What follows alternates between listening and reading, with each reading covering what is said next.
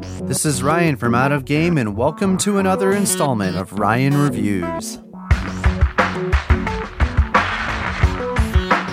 Today I'm going to be reviewing the game Release. Release is a trick taking game for two to five players where you can combine two decks and play from two to 10 players. So that option is there. So let me explain a bit about this game. So, first of all, the theme of the game release is software development. And I'm just going to come out right out and say it. They went really deep with the theme in this game. All of the terminology used in the game, just for starters, is related to software development. So, for example, a hand of play in the game is called a release. A trick in the game is called an iteration. Playing a card in a trick is called committing to the iteration, and whoever wins the trick is called winning the iteration. And there's even a section in here called iterating the iterations. So when you play this game, and, and I'm just going to talk about the two to five player game with the base set, because that, you know, that's what you get with one uh, set of cards. So if you're playing three or five players, you play by yourself. If you're playing two or four players, uh, you'll play in teams. Now, I've only played this game, I, I've not played the team variant. So I'm just going to be talking about playing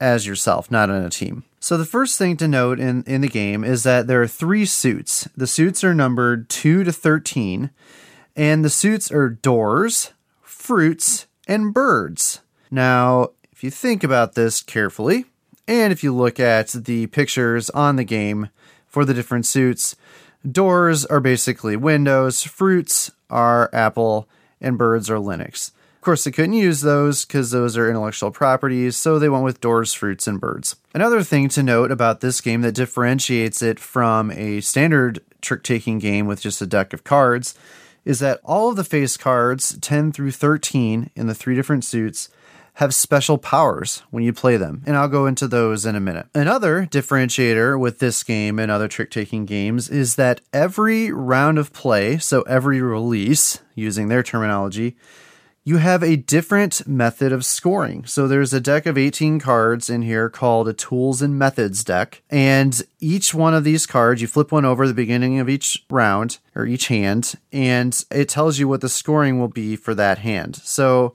for example, I have one here called Complex Requirements. So you get minus five points if you win exactly as many iterations as another player. So if you win j- as many tricks exact amount of tricks as another player, you get minus five. And you play this game over five different releases or five hands. So you're going to have five different scoring requirements or scoring methods during the game. Another one here is called deployment pipelines. And I'm just kind of flipping these over randomly.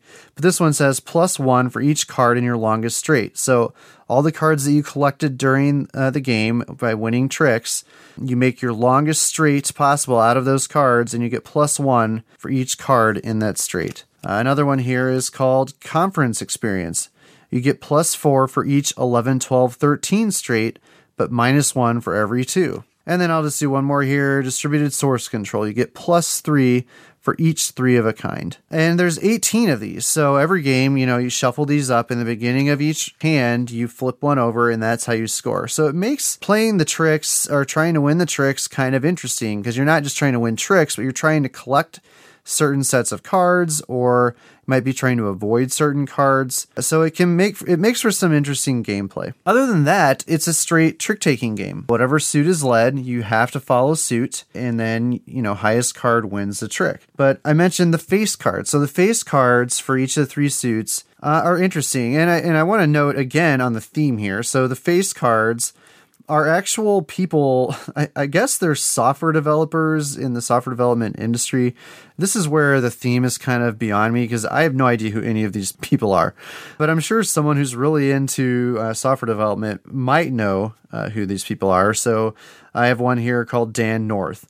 Dan north is the 10 of birds and if any cards ranked 2 to 9 of any suit were committed to this iteration he ranks a zero. If not, he ranks a 14. So when you play him, if there's any twos through nines of any suit anywhere in the trick, he's a zero. Otherwise, he's a 14. So that can be really powerful. Kenji Hiranabe, uh, the 11 of birds. After you win an iteration, you may reveal this card and then swap it with a card committed to that iteration. There's Gene Kim. This card ranks a half rank higher than the previous card committed. So even though he's the 10 of doors, when you play him, he really is just a half rank higher than the previous card that was committed. And then you've got Jeff Patton. At the end of the iteration, all players pass a card to the right. So, you know, each of these face cards has a special power. So, when you're playing, those powers could come in handy during the game. So, yeah, you just uh, lead a card. Whoever has the highest card in the trick takes the trick. At the end of the hand or the end of the release, you score up all the cards that you've collected based on the tools and methods scoring card. And whoever has the highest points after five rounds is the winner. So, first, I want to talk about the things I like about this game. I really like the variable scoring. I like that every hand you don't know, you get your cards and then you flip over one of these tools and methods cards and that tells you how you're going to score that round. And I and I like that. I like that every every hand there's going to be a different way of scoring and every game those five hands are going to be different. So I like that. I think that's a really kind of a unique and innovative thing that they've done with this game. I also like the face cards. I like that the face cards aren't just high cards, but that they have special powers. I think a lot of gamers like variable player powers, and this kind of gives you variable player powers based on whatever cards you start with. So that's interesting. And I like the tactical nature of the game. So I've mentioned many times on our podcast that I prefer tactical games over heavily strategic games. Now, this is a little of both, but the strategy really only goes so far as that hand because you flip over the scoring, you look at your cards, and then you kind of make a plan for that hand. So you, there's not really a ton of long term strategy. It's it's just a strategy for that hand. But then, you know, as the cards are coming out, uh, you might be trying to not win certain tricks, or you might be trying to play your cards in a certain way. So there's like a there's a hand management element to this game that kind of goes above and beyond the hand management of other trick taking games that I've played, where you're trying to collect certain sets of cards, either in straights or whatever, or trying to avoid certain cards. And you have to be careful what cards you play because you're not just trying to win tricks, you're, you're trying to score based on whatever the scoring card says.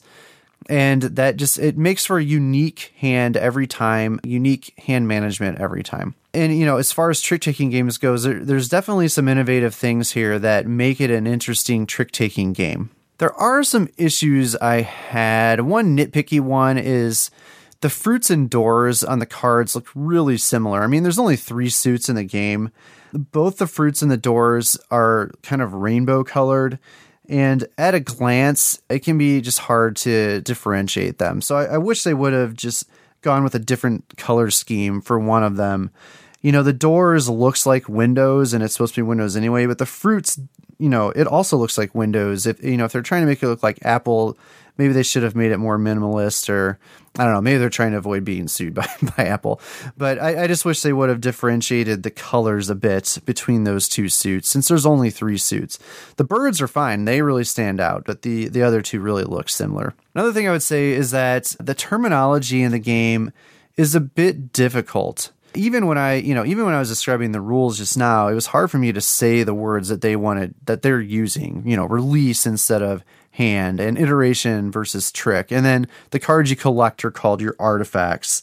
I understand what they're doing. They're trying to stick with the theme and and and this game is obviously designed for it's, it's targeted towards people who are really into software development, which is really a niche theme, which I guess brings me to kind of my last quote unquote issue of the game is the theme, even though I'm in IT, you know, I, I'm more of support infrastructure type guy. I'm not a soft in the software side.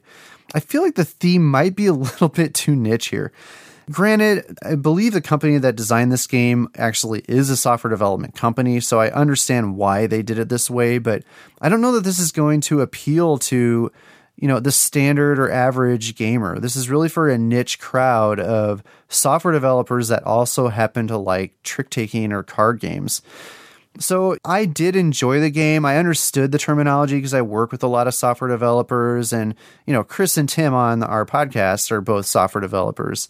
But props to them for just kind of going for what they wanted to do, making the game they wanted to. I still think that the game is fun. I mean, it's a fun trick taking game. The mechanics are good, it's innovative it is a clean game. You know, there's I didn't have any major issues with the rules or I didn't think anything was broken, but the theme is real is really thick. So you just have to kind of be ready for that going in. And if you don't want to deal with the theme, uh, once you get through the rules, you can just call them tricks and hands and just play it like a normal card game. And when those face cards come up, you know, you won't know who the people are, but you still know understand the power. So just take that for what it's worth. But overall, I do think this is a fun trick taking game. Uh, it retails for nine ninety nine. So much like Costume Party, the other game I've mentioned from Naturalist, I feel like it's a good price point for this game. It's just a it's in a little tuck box. There's 54 cards. There is a lot here for just a 54 card trick taking game. Out of the trick taking games I have that I've played, I mean, I would definitely play this over just the standard trick taking games with a standard deck of cards